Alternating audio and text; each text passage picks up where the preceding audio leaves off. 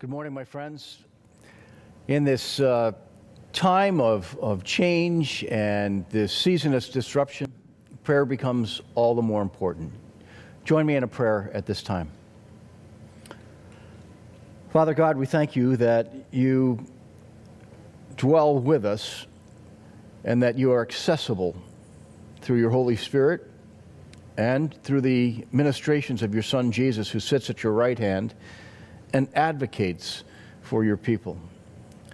So, Lord Jesus, we call on you and we ask that you would not only hear our prayers, but you would enter into our lives and that you would walk with us every day in a very profound way that allows us to have peace in the midst of the storm. We pray that you would continue to give people hope. I've prayed with a number of people over the past few weeks who are struggling, and a combination of uh, changes at work and this long, prolonged uh, time of, of alienation has been wearing on their souls, on their minds, on their hearts. And we pray that you would walk very closely and let your strong arms surround those who struggle during this time. Allow your hope to break through, allow your hope to be strong, allow your people to be resilient, to find the true shalom, the peace of God that brings well being into every aspect of life. Thank you that you promised to fight the battle for us. And as we just sang a moment ago, that when we hand things over to you, that this is our way of, of fighting the battle and allowing you to step forward as the true champion. And so I ask that you would fight against whatever forces seem to break us down or hold us back or turn us away from you or rob us of that inner peace that allows us to face every challenge and every difficulty in life. Allow us to be strong. We pray for North River's future as we head into some changes. We thank you for David Coate for the ministry he's had for 19 years on staff and probably closer to 25 as being involved in our worship ministry. And we pray that you would give David and Cheryl clarity and direction as they settle into a new season thank you that they're still going to be around. But uh, we also ask that you would guide us through this transition time. And so we ask that you'd work through Dave and Jay and Melinda and Ashley and Patrick and all the others who are a part of this team as we try to adjust to the conditions that are thrown at us, knowing that the mission is the same, but our methods have to change with the circumstances around us unite us around the goal of presenting the gospel of Jesus Christ that can change the human heart, that can change a, a life's trajectory, and that is capable of bringing an overwhelming sense of hope that guides our lives and that allows us to walk through even the darkest of valleys, knowing that you are with us. And we pray these thoughts and these prayers this morning in Jesus' mighty name. Amen is about a struggle that his daughter is going through. And instead, he finds that her struggle has been triggered by his struggle. Her secret is really about his secret. She needs hope. And her ability to hope depends on how her dad will respond to her announcement about her own struggle and to her gentle confrontation that her dad needs to openly embrace his struggle as well. While she needs hope, and she is able to express that realization. What makes that scene so powerful is the tension that is raised when we don't know exactly how he will respond to her gentle confrontation with truth and to his own need for hope. Here's the point sometimes the revealing of an important secret shines a light on our need for hope. But with that revelation comes tension the tension over whether we will embrace the conditions that contribute to our need for hope or whether we will ignore or deny those conditions and walk away. Welcome back to North River Church. I'm so glad that you're here with us today. Today, our topic is a little bit unusual. I'm calling it Upset by Hope. It's the second part of a series that we started last Sunday called Finding Hope. The, the larger title is Finding Hope in Trying Times. Finding hope in trying times is not necessarily an easy thing to do. because it is easy for our fears and anxieties to rule our emotions the longer this coronavirus exile goes on. And it is amazing how often we find people stressing out over the unknowns that we face at this time. We have questions. How will my job or my income be impacted by this crisis? How will my, ki- will my kids be able to go back to school safely and on time? Will we handle the hybrid of online and in person school? Will my college student be able to handle online classes and living at home with mom and dad again? Are the parents in the home ready to have a college student living at home again? Will the COVID 19 crisis affect the election? Can I weather the continued isolation that comes from this crisis? Will the people of North River Church come back together again? And when? Let me throw one more question on that pile that fits our topic for the day. Will I be able to receive hope in the way that Jesus offers it? I have to walk you through the setting for the text that was read for you a few moments ago by Ali. The setting has to do with a Saturday morning in Nazareth. Verse 16 says Jesus in Nazareth, where he had been brought up, and on the Sabbath day he went into the synagogue as was his custom. In most ways, this was a normal Saturday morning in Nazareth, except it was not normal at all. Jesus had come back to his hometown, and he did what he had always done on the Sabbath he went to the synagogue. Knowing that Jesus was back in Nazareth, the synagogue was probably packed. And then, as the service began to roll out, Jesus stood up to read. The scroll of Isaiah was handed to him. My guess is that he asked for that particular scroll. The, the books of the Old Testament, the Jewish scriptures, were written on scroll after scroll, and sometimes there might be two books on one scroll, but a large book like Isaiah might have taken up more than one scroll itself. And he unscroll, unrolled the scroll to the place that would later be known as chapter 61 of Isaiah. The scroll would be handled, handled very reverently with traditions, perhaps kissing the, the scroll itself as it was unrolled. And then, after reading, he rolled up the scroll and gave it back to the attendant. And then he sat down, which was the normal posture for a teacher in that community. And then, in the midst of this Saturday morning in Nazareth in the synagogue, we read that the people were amazed. That's a significant detail that I want to focus your attention on for a moment.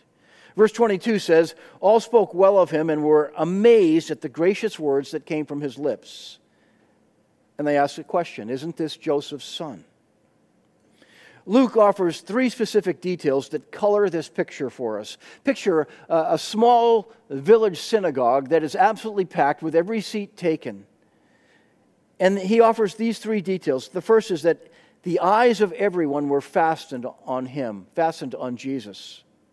Second, all spoke well of him, meaning up until this point in time, everything that we hear and see about Jesus was received well and positively.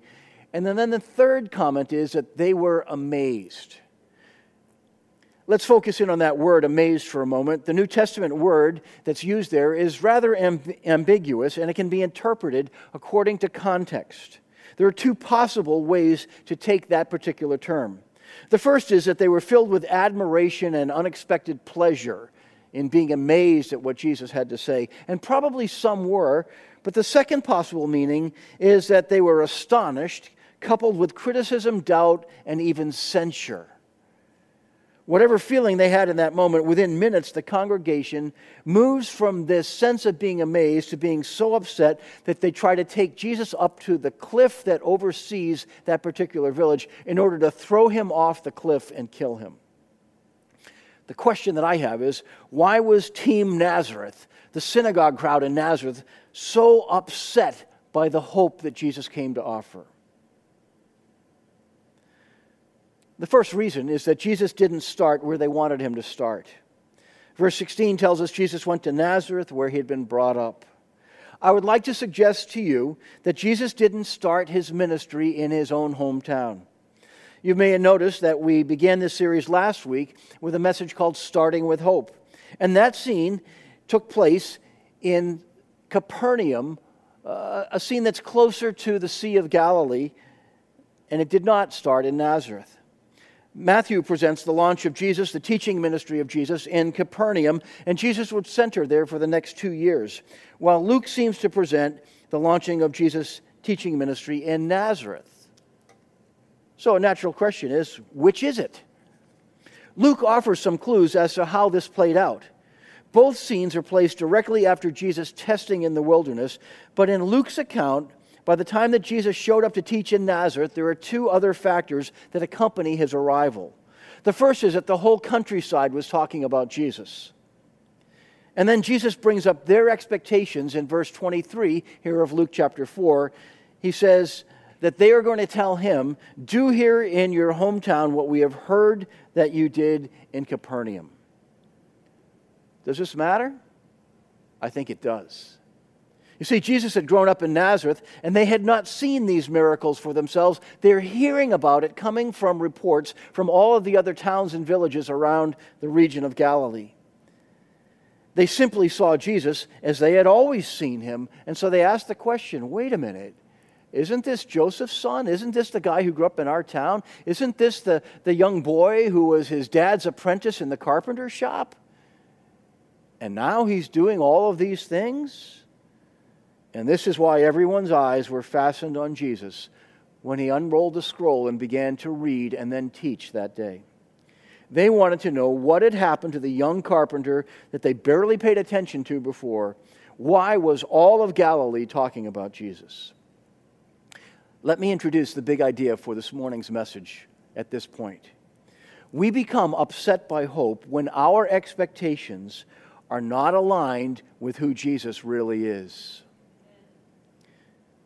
Now, the second reason why they were upset is that Jesus spoke words they didn't expect him to say. So we take the end of verse 16 and lead it into verse 17.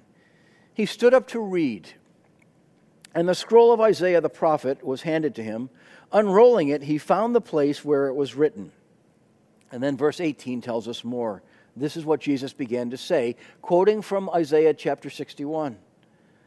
The Spirit of the Lord is on me because he has anointed me to proclaim good news to the poor. He has sent me to proclaim freedom for the prisoners and recovery of sight for the blind, to set the oppressed free, to proclaim the year of the Lord's favor. And then verse 20 takes this a little bit farther. Then he rolled up the scroll, gave it back to the attendant, and sat down. The eyes of everyone in the synagogue were fastened on him he began by saying to them, Today this scripture is fulfilled in your hearing. The key statement is verse 21 Today this scripture is fulfilled in your hearing. Isaiah 61 is found in the last section of the book of Isaiah that focuses on someone known as the suffering servant. This means that Jesus was claiming to be the great prophet spoken of by Moses all the way back in Deuteronomy chapter 18. This, mean, this meant that Jesus was claiming that the Spirit of the Lord had anointed him in this time, and this identified Jesus with the suffering servant who ushers in the Lord's redemption. This also meant that Jesus was saying that a new day had dawned with this statement. And some would realize that Jesus was making a veiled claim to be Israel's Messiah, the chosen one of God who was going to bring in the great phase of God's redemptive work, this new era of God's grace.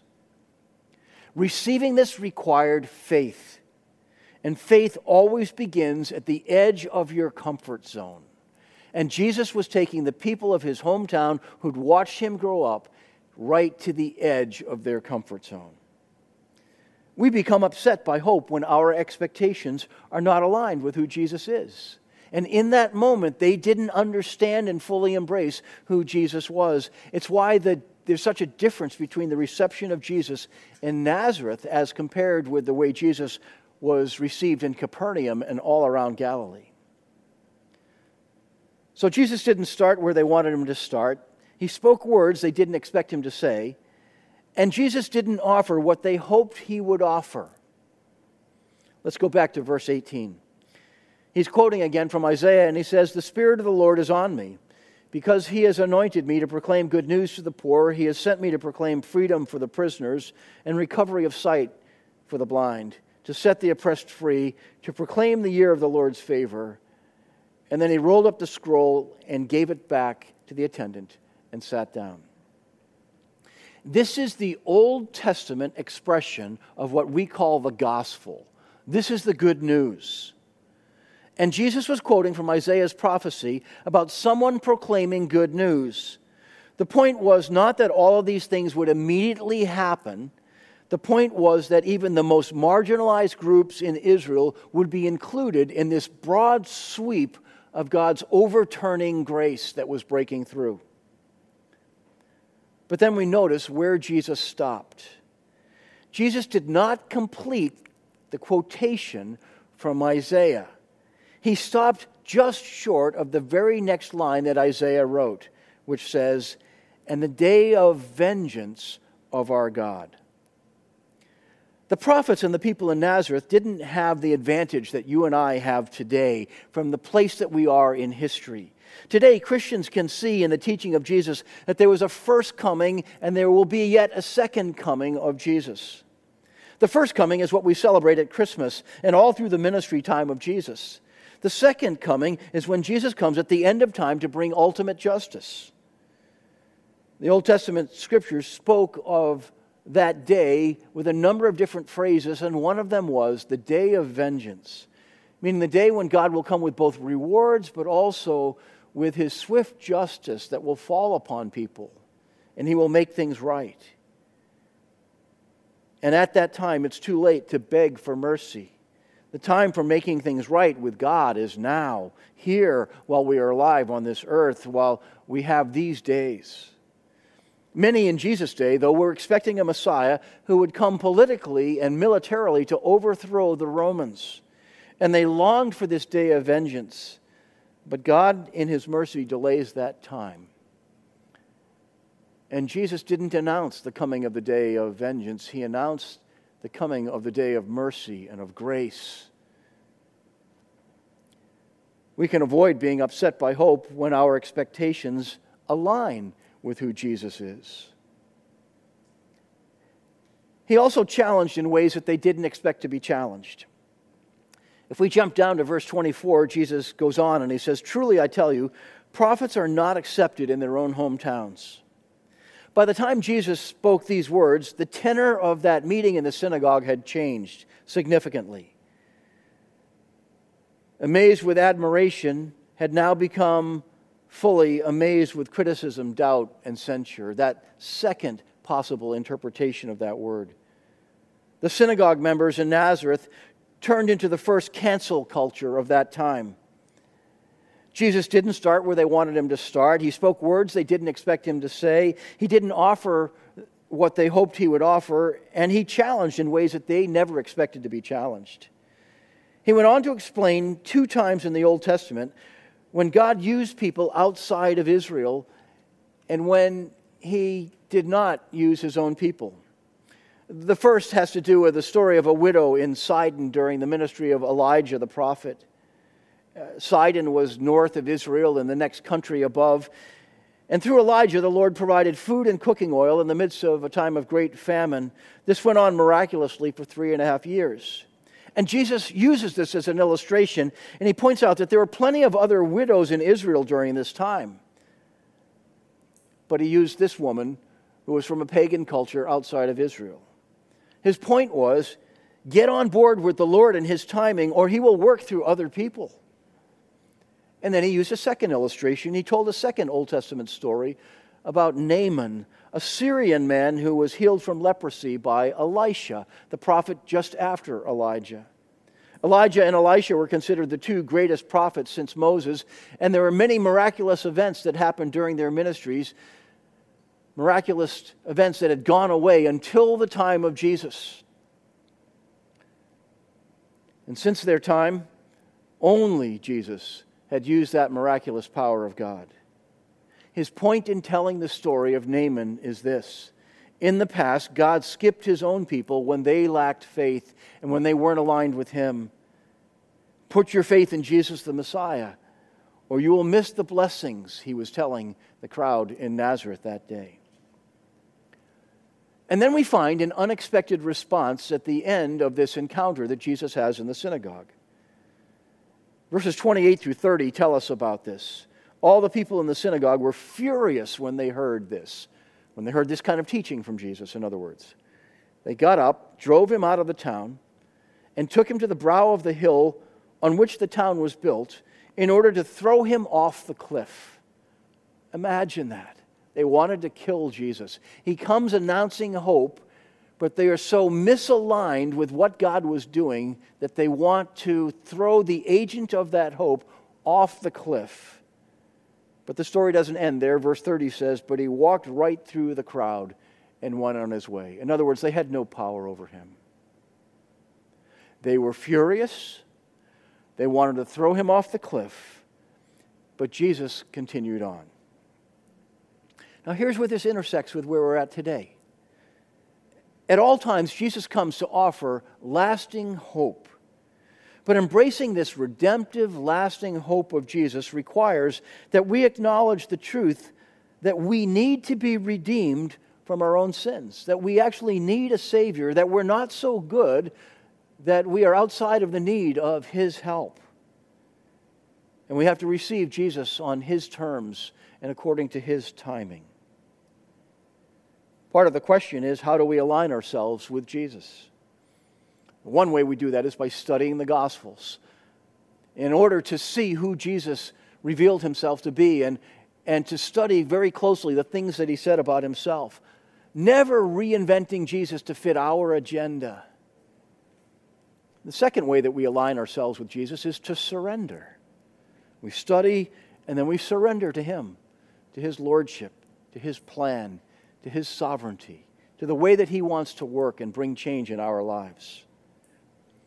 And then the third way that we align ourselves with Him is by starting each day asking Him to lead the way and to clear away the confusion of our time and all the temptations that seem to lead us down the wrong paths. And we start by asking Him to lead the way and then commit to follow. Study, surrender, and start each day and you will find yourself more and more aligned with Jesus. You see, we become upset by hope when our expectations are not aligned with who Jesus really is, because he will blow away our false hopes. And we are ready for gospel hope when our expectations are aligned with the, the way that Jesus reveals himself. I have a question for you as I wrap up this message for this morning. Are your expectations aligned with the way that Jesus reveals himself? Jesus doesn't automatically exempt us from living in troubling times, but rather Jesus offers to change us from the inside so that how we deal with the challenges, how we deal with this ongoing isolation and all of the disruption of life becomes easier because of the way that we carry on with Him and the way that His Spirit guides us. The more that we are changed people, we can change things in this world. Jesus is God's light designed to guide us in the midst of dark times. And the darker times get, the more brightly Jesus shines. Let's pray for a moment. God, we ask that you would allow us to see Jesus with clarity, that you would allow us to study and surrender and start each day with Him in such a way that the peace and shalom of Jesus Christ overwhelms us and carries us through each day. Yes, we do ask that you would lift this season of darkness and confusion and difficulty and disruption. But we also ask that before you do that, and even through however long it takes you to work out the process of that, that you'll shift our attitudes and our hearts, and that you will align our hearts and minds with your plan and with your grace, so that we can shine like stars in the midst of a troubling world, and that we can offer hope to others as you fill us with hope. Lord, we ask that you would continue to grant us wisdom to know how to lead each day. We ask that you will work through all of the different leaders who are trying to figure out solutions for our state, for our country, for the world itself. But we ask that you will cause those who have faith and hope in Jesus to shine because of that inner hope that carries us forward and that lifts us beyond the difficulties and the challenges of this life. Thank you for coming to offer hope to us all.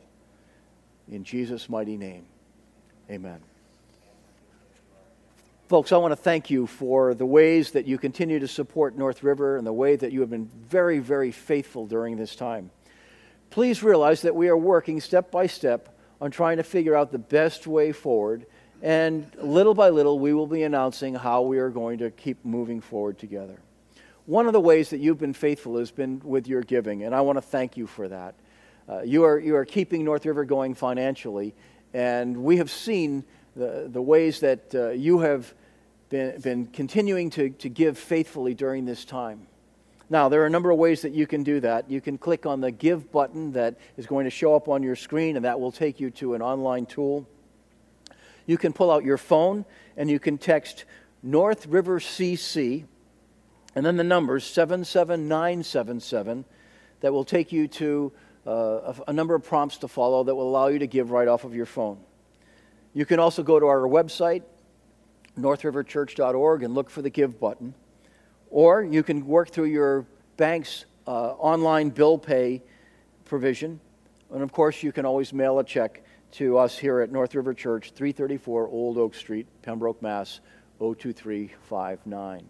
Thank you for continuing on. The church continues its work even while everything changes around us. Thanks for being with us today as we talk about finding hope for the next several weeks.